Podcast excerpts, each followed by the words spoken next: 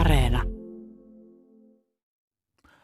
Matka laulavaan Eurooppaan jatkuu. Tervetuloa mukaan. Tämä on mun Mikko Silvennoisen Euroviisut-podcast-sarjan neljäs osa ja nyt puhutaan politiikkaa. Tämä on vuoden parasta aikaa. Hyvää iltaa. Nyt huipentuu matka laulavaan Eurooppaan. Tämä on Eurovisionin laulukilpailu. Kiitos ja kaksitoista pistettä du puan, että oot mukana. Muista tietääkseni, mikä on Blueben. Minä olen Mikko Silvennoinen. Tässä mä mietin koko ajan, että pysyykö senkin mukaan. Tulet jäämään niin koukkuun Euroviisuihin. Tänne kuplaan, kun tulee, täältä ei pääse enää pois. Hyvää iltaa. Matka laulavaan Eurooppaan. Tässä podcastissa sinä opit heittämään keskusteluun jotain herkullista, kun muut puhuu viisuista. Mä haluan tällä podcastilla laajentaa keskustelua viisuista, joka on jumittanut jonnekin viime vuosituhannen mielikuviin ja ikuisiin vitseihin tuulikoneista ja huonosta musasta. Viisut on paljon enemmän. Viisut on tärkeä osa kansainvälistä yhteisöä ja siksi väkisin, vaikkakin hyvin vastahakoisesti ja sääntöjen vastaisesti myös poliittiset. Mun mielestä tää tekee viisuista vaan mielenkiintoisemmat ja tarjoaa herkullista sisältöä. En rehellisesti tietäisi mitään esimerkiksi Vuoristo-Karabahin sodan taustoista ilman euroviisuja. Lavalle on nousemassa Armenian Ivetta Mukutsan, joka on Saksassa koulutettu kielitieteilijä, joka on tehnyt uraa myös lauluntekijänä, näyttelijänä ja mallina. Armenia aiheutti kohun tiistain semifinaalissa. Laulajatar esiintyi Green Roomissa Vuoristo-Karabahin lippua heilutellen. Kiistellyllä alueella asuu pääosin armenialaisia, mutta se sijaitsee Azerbaidžanin sisällä. Valtiot sotivat Vuoristo-Karabahista yhdeksänkymmentäluvun alussa ja riita on yhä sopimatta. Lippu aiheutti vihamyrskyn Azerbaidžanissa ja E U antoi Armenialle vakavan varoituksen politikoinnista. Silti tänään noin tunti ennen illan lähetyksen alkamista näin Klubenin ylä lentokoneen, joka veti perässään kylttiä, jossa luki Karabah sydän Iveta. Nyt kiltisti Iveta, sillä tämä biisi ja esitys ovat molemmat tosi hienoja. Love Wave ja Ivetan oma sanoitus. Politiikka tekee viisuista kiinnostavat seurata, vaikkei se musiikki nappaisikaan. Armenian ja Azerbaidžanin konflikti nousee säännöllisesti esiin, kuten myös vähemmistöjen oikeudet Itä-Euroopassa ja tietty kaikista suurimpana Venäjän ja Ukrainan sotatila. Ukraina valitsi vuonna yhdeksäntoista edustajakseen supertähti Maruvin. Maruvia syytettiin venäjämielisyydestä ja loppujen lopuksi Ukraina ei tuona vuonna osallistunut lainkaan. Eli usein myös maiden paikalliset valintaprosessit on poliittisia.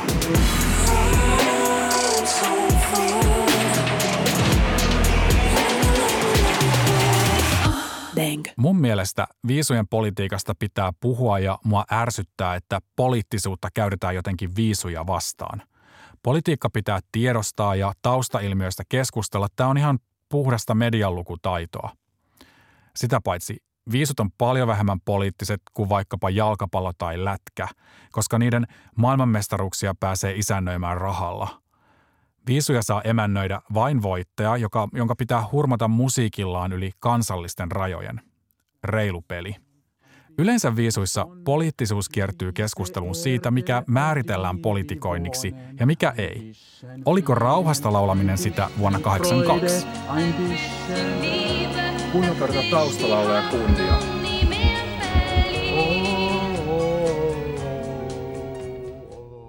Länsi-Saksan Nikole hyräilee rauhaa, auringonpaistetta ja toistensa ymmärtämistä ja varmasti tämä sävelmä kiiri muurin toisellekin puolelle. Ja nyt on yleensä viisuissa poliittisuus kiertyy keskusteluun siitä, mikä määritellään politikoinniksi ja mikä ei. Entäpä Sonja Lumme? Oliko hän poliittinen?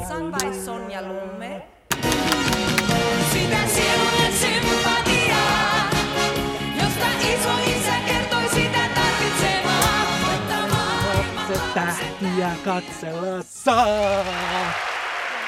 Tuolla äänellä ei mennä viisuihin. Viittaushan on ihan selvä. Ronald Reaganin lanseeraama avaruussodan käynti oli todellinen pelko kylmän sodan kahdeksankymmentäluvulla. Tai miten sitten Kojon nukupommi? Ydinpommeja ja ydinvoimaloita pitääkin pelätä, mutta ei näitä Suomen viisuja kukaan poliittisena pitänyt. Mutta hei, entäpä tuorempi tapaus? onko sun mielestä Ukrainan viisuvoittaja Jamalan biisi poliittinen? Hän on se sama, joka myöhemmin syytti Maruvia venäjämielisyydestä. Näin vuonna kuusitoista. Itkuisen näköinen Jamala kävelee suoraan kohti kameraa ja laulaa suomennettuna. Muukalaiset ovat tulossa, ne tulevat talollesi. He tappavat teidät kaikki ja sanovat, me emme ole syyllisiä. Ukrainaa edustava Jamala on sukujuuriltaan Krimin tatari. Vain pari vuotta aiemmin Venäjä on liittänyt Krimin niemimaan osakseen Ukrainan ja koko läntisen maailman vastalauseista huolimatta. Jamala vaihtaa kielen tatariksi ja vasta nyt leikataan ensimmäistä kertaa kamerasta toiseen.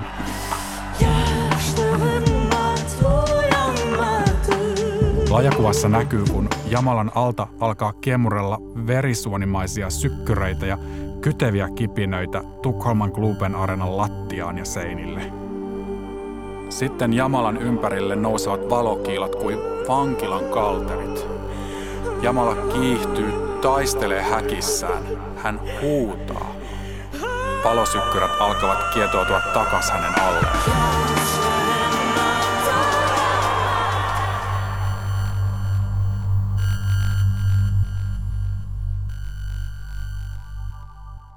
Jamala itse kertoo kappaleen kertovan vuoden neljäkymmentäneljä kyydityksistä, jolloin Neuvostoliitto pakko siirsi Krimin tatarit pois kodeistaan ja syytti heitä natsien kätyreiksi. Viisuissa ei ole kiellettyä laulaa historiasta tai ylipäätään tuskasta. Thunder and lightning, it's getting exciting. Mun mielestä itse kappale pysytteli taitavasti tuoreen Ukrainan sodan ja Krimin miehityksen ulkopuolella. Ei varmasti ollut sattumaa, että tämä kappale pääsi edustaa Ukrainaa ja voitti Euroviisut. Varmasti monet ympäri Eurooppaa äänesti Ukrainaa, koska biisi ja esitys oli upeita, mutta myös koska he halusivat osoittaa tukensa. Koko homma vain kärjistyi myöhemmin illalla pisteenlaskussa, kun kas kummaa ykköspaikasta kilpaili Ukraina ja Venäjä. Kumpi voittaa? three hundred sixty-one points. kolmesataakuusikymmentäyksi plus satakolmekymmentä. It's not enough to pass Ukraine. Venäjä yleisöllä kolmanneksi Eurovision laulukilpailun kaksituhattakuusitoista on voittanut Ukraina. Onnittelut Ukrainaan ja koko Jamalan tiimille. Tuomariääniä keräsi eniten Australia, yleisöääniä eniten Venäjä. Mua kuumotti selostuskopissa, koska tiesin tilanteen oleva herkkä. Mitä tahansa mä sanon nyt Venäjästä, hyvää tai pahaa, saan Twitterissä kuumottavia kommentteja tuntemattomilta. Joku jossain trollitehtaassa kuuntelee piskuisen Suomen viisuselostajaa ja lähettää mulle joskus vuolaita kehuja, joskus kritiikkiä ja aina täydellisellä suomen kielellä. Mä koen tämän painostavana ja mietin sanojani Venäjästä tarkemmin kuin muista maista, vaikka näinhän ei pitäisi olla. Lopulta Ukraina voitti Euroviisut yhteispisteillä, sillä se oli sekä tuomareiden että yleisön mielestä toisiksi paras. Venäjän esitykset kärsivät Euroviisujen poliittisuudesta eniten, kuten myös tänä erityisen jännänä vuonna kuusitoista. Puolet äänistä Euroviisuissa kerätään puhelinäänillä ja puolet ammattiraadeilta kaikista osallistuvista maista. Ammattiraateja perustellaan juuri poliittisuuden vastaisuudella ja naapurirakkauden hälventämisellä. Silti juuri raadit on viime vuosina karsastaneet Venäjää enemmän kuin äänestävä yleisö. Varsinkin Viinin viisuissa Venäjän Polinalle puuattiin ja lujaa. Venäjän homopropagandalait oli silloin otsikoissa ja edellisvuoden voittajaa Conchita Wurstia oli haukuttu ihan hirveän paljon somessa. We believe, we believe in the dream. Televisiolähetyksessä puuamista ei kuulu, koska se pyritään aina siivoamaan pois ulos lähtevästä äänestä. Mutta salissa. Reaktio oli selvä ja mun mielestä se on vain perseestä, todella huonoa käytöstä. Kyllä, Venäjän hallitus on homofobinen, miehittänyt naapurimaitaan ja käyttäytyy epädemokraattisesti ja sitä pitää protestoida. Mutta ei ihana sulonen supertaitava Polina Gagarina ja koko hänen tiiminsä, eivät he olleet ansainneet tätä huutelua.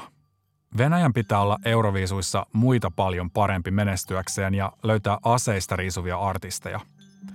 Kiovan viisuihin Venäjä valitsi Julia Samoilovan, joka sairastaa harvinaista vaikeaa S M A-tautia ja liikkuu pyörätuolilla. Venäjä tiesi kyllä, että Ukraina ei päästäisi Juliaan maahan, mutta pisti Ukrainan sanomaan sen ääneen. Venäjä jätti Ukrainan viisut väliin ja Julia nousi lavalle vuotta myöhemmin Lissabonissa. Lissabonissa Julialle ei puuttu, mutta finaaliin hän ei päässyt.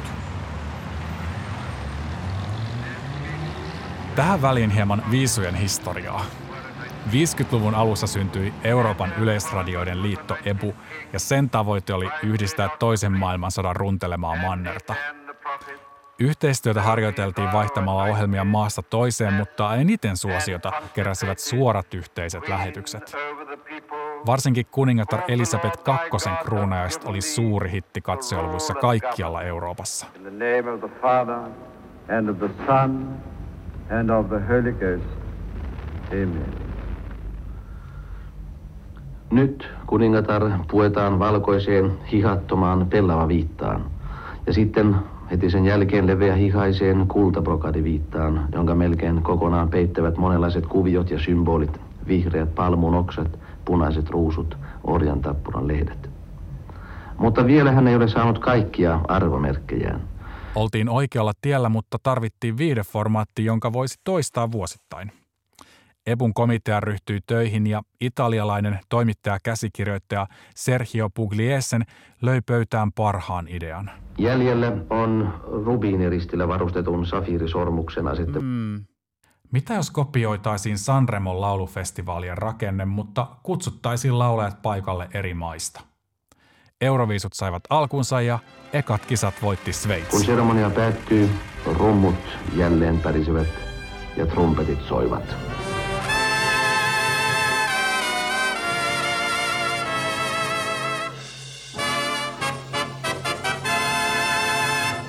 Tänä ensimmäisenä vuonna mukana oli vain seitsemän maata, mutta joukko alkoi kasvaa nopeasti.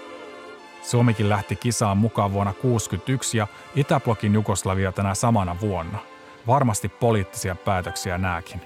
Yön vaipan alle on jo jäänyt maa, on tullut aika valot sammuttaa. Seuraavana vuosikymmenenä syntyi paljon hittejä yli vanhojen vihollislinjoja ja yhteisiä julkkiksia ja cover-versioita eri kielillä.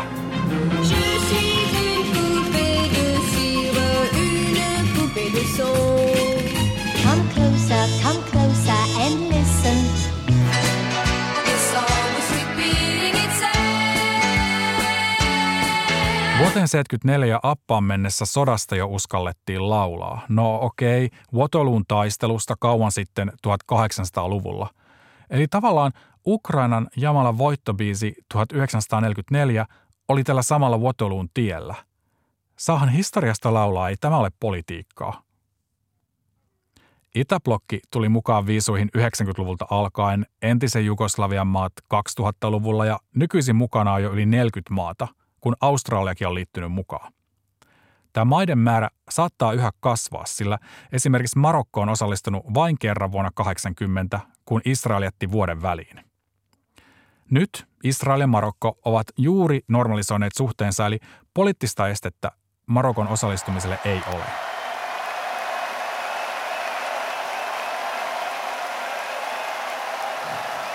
Thank you. Thank you so much. Tosin myös toinen muslimimaa, Erdoganin johtama Turkki, on jättäytynyt toistaiseksi eurokarkeloista sivuun, eikä vähiten Conchita Wurstin vuoksi. Minusta ihmisoikeuksien puolustaminen pitäisi kuulua globaaleihin arvoihin, eikä nähdä poliittisena kannanottona. Rajan vetäminen on tosin tosi vaikeaa, jopa Suomen sisällä. Tästä olen saanut tutaa itsekin viisuselostajana esimerkiksi vuonna kahdeksantoista Liettuan esityksen jälkeen. Oi, sen ääni värisi ihan oikeasti. Heterohalaus. Tämä lausahdus sai perussuomalaisten Jussi Halla-ahon twiittaamaan, että minä jotenkin edistän homosaatiota, ja Yleisradio sai vihaista palautetta kommentaattorinsa epäsopivasta käytöksestä. Ja pyhmähän vain ihastelin naisartistin ja hänen aviomiehensä välistä pikkupusua. Haluan nyt selittää. Mun lausahdus ei ollut spontaani. Samana vuonna Irlannin esityksessä poikatanssijat piti toisiaan kädestä kiinni ja Suomea edusti julkilesbo Sara Aalto. Mä en viitannut näiden esitysten kohdalla sateenkaarevuuteen mitenkään. Päätin sen sijaan mainita suuntautumista heteroiden kohdalla. Kommenttini oli myös viittaus homosuudelmien ylenpalttiseen huomioimiseen. Ilmiö alkoi Malmöön viisuista, kun Petra Mede vihki kaksi miestanssijaa ja Krista Siegfrieds pussasi morsiantaan. Mun mielestä olisi jo sateenkaariväen normalisoinnin aika ja siksi mä halusin kommentoida juuri heterohellyyttä. Suurin osa maailman viihteestä sisältää vain heterohalauksia ja pusuja, eikä niitä edes huomata. Euroviisuissa joukkoon voi joskus päästä joku sukupuoli- tai seksuaalivähemmistökin. Jos minä nyt tätä alleviivatekseni päätän noterata yhden monista hetskun muiskauksista ja se on jonkun pussissa kasvaneen mielestä politiikkaa, niin bring it on. Sen kun viserrät ja soittelet Ylen palautenumeroon. Mut hei, maailma on jo muuttunut paremmaksi. Seuraavana vuorossa Irlanti. Irlannin esityksestä Together vuonna kahdeksantoista suuttui muuten Kiinakin. Viisukiima on ollut Kiinassa nousussa, mutta sikäläinen T V-yhtiö Mango T V sensuroi Irlannin poikien tanssia sekä yleisössä heiluvia sateenkaarilippuja ja myös plurrasi Albanian artistin tatuointeja. Tämä on E B:n sääntöjen vastaista ja se irtisanoi sopimuksen välittömästi Mango T V:n kanssa. E B:n sääntöjen mukaan viisut pitää lähettää sellaisenaan mitään sensuroimatta tai ei ollenkaan. Kiinan selostuskoppi olikin sitten loppuviikon tyhjänä. Koko Kiinagate jäi kuitenkin Israelin varjoon. Thank you so much for accepting differences between us. Thank you for celebrating diversity. Thank you. I love my country. Next time at Jerusalem. Israelia poikotoidaan ja siihen on varmasti ihan hyvät syyt. Mutta sitten monet artistit ei halunneet lähteä lainkaan euroviisuihin, koska ne oli Israelissa, ja mun mielestä se oli vaan huonoa käytöstä, koska eihän ole euroviisujen syy, että euroviisut menee Israeliin. Euroviisuissa voittajamaa saa emännöidä viisuja, ja jos vastustaa Israelia, niin eikö pitäisi silloin vastustaa jo Israelin osallistumista? Näinhän Marokkokin tekee. No, Jerusalemiin eivät viisut palanneet. Kisat järjestettiin neutraalimmassa Tel Avivissa. Tämä kaupunkien nimien mainitseminen ja sen poliittisuus on mulle jo tuttua, koska selostajana mä en koskaan sano niitä ääneen. Kun Israel antaa viisuissa pisteensä, otetaan aina yhteys Israeliin. Kun muut maat antaa pisteensä, otetaan yhteys johonkin sen maan kaupungeista. Meille selostajille on sanottu, että te ette tiedä, mistä pisteet annetaan, eli älkää edes vahingossa olettako niiden tulevan Jerusalemista tai Tel Avivista. Islantia edustaa Hatari. Hatari on antikapitalistinen taideperformanssi, johon kuuluvat... Anteeksi. Krista, sä sotkit mun käsistä. Mitä tapahtui? Oho. Voit sä voida sun kohtaan? No joo, kyllä. Hatari voitti ylivoimaisesti. Tel Avivin viisuissa äänekkäintä Israel-kritiikkiä vuonna yhdeksäntoista harrasti Islannin Hatari. Hatari piti viisuviikolla suunsa kiinni aika hyvin, eikä tuonut esiin mitään poliittista, sehän olisi ollut E B:n sääntöjen vastaista ja voinut johtaa jopa heidän hylkäämiseen kesken kisan. Yes, ihan mahtavaa! Tämän takia Euroviisut on olemassa marginaalista maailman maineeseen. Oli kova veto. Kyllä, mutta Viro. Kun show oli ohi ja pisteet annettu, islantilaiset tekivät sen. Iceland, are you ready? sata kahdeksankymmentäkuusi points. Okei, aika paljon. Todella hyvät pisteet Islannille yleisöltä. Ja nyt tulee sitten propaganda, and jota Euroviisuissa ei saisi tehdä. France, yleisön puuaa kolle ja luultavasti toi kohta sensuroidaan. Missä vaan voidaan. Hattarin pojat vetivät esiin Palestiinan lipun, kun heitä kuvattiin Green Roomissa. Mutta mitä enää tässä vaiheessa voisi tehdä? Kyllä Palestiinan lippu on poliittinen symboli ja sen näyttäminen oli sääntörikkomus. Ebu, Ebu saattoi vain uhkailla, jakaa sakkoja ja tiedotteita, mutta tehty mikä tehty. Jos tempauksessa olisi ollut mukana myös Islannin yleisradioyhtiö, niin varmasti maa olisi voitu sulkea pois kisoista seuraavana vuonna. Tässä nyt oli muutama esimerkki. Kummia ja kuumottavia tilanteita syntyy joka vuosi tahallisesti ja tahattomasti, kun yli neljäkymmentä maata kerääntyy yhteisen projektin äärelle. Mutta miten Suomi ja viisupolitiikka?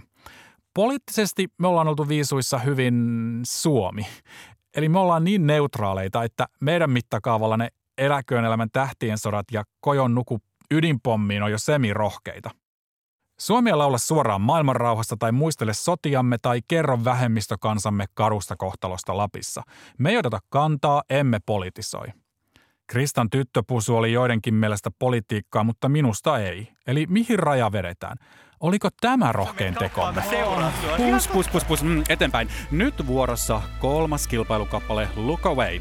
Kaksi ekaa biisiä olivat aiheeltaan Darudelle henkilökohtaisia, mutta Look Away käsittelee globaaleja ongelmia. Look Away patistaa meitä näkemään ja toimimaan. Maailmassa on luonnonmullistuksia. Tässä saa... Darude ja Sebastian Reiman kauhistelevat maailmantilaa. Sepu laulaa.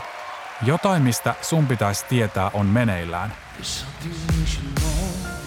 En voi laulaa enää rakkauslaulua. Jotain on tapahtumassa. Kuinka voimme nukkua öisin? Sota on vasta alkanut. Lavalla sulaa jäämöykky. Taustaskriinellä lilluvat jäävuoret. Sitten tanssia tippuu möykyltä ja kouristelee uppeluksissa. Tämä on ehkä rajuinta, mitä Suomi on ikinä viisuihin lähettänyt. Herättelemme toimimaan luonnon puolesta. Muuten, miksi Tel Avivin viisulavalla oli ihan pieni jäämöykky, mutta Suomen karsinnoissa Turussa se oli mahtava Let's Green-kuutio, jonka sisällä Darude soitti, mutta Tel Avivissa Darude pimputti hattuhyllyllä. Oi ei, nyt törmäämme jäävuoreen, isoon, vielä politiikkaakin herkempään aiheeseen. Suomen viisukarsinnat ja viisumenestys tälle aiheelle on omistettu koko seuraava jaksomme. Mutta nyt, kiitos kun pääsit ihan tänne loppuun saakka, vaikka innostuin taas paasaamaankin. Kuullaan seuraavassa osassa. Siihen saakka, muista rakastaa itseäsi. Moikka! Nyt syttyy kaunis uusi tähtönen, jo laulajakin huomioon.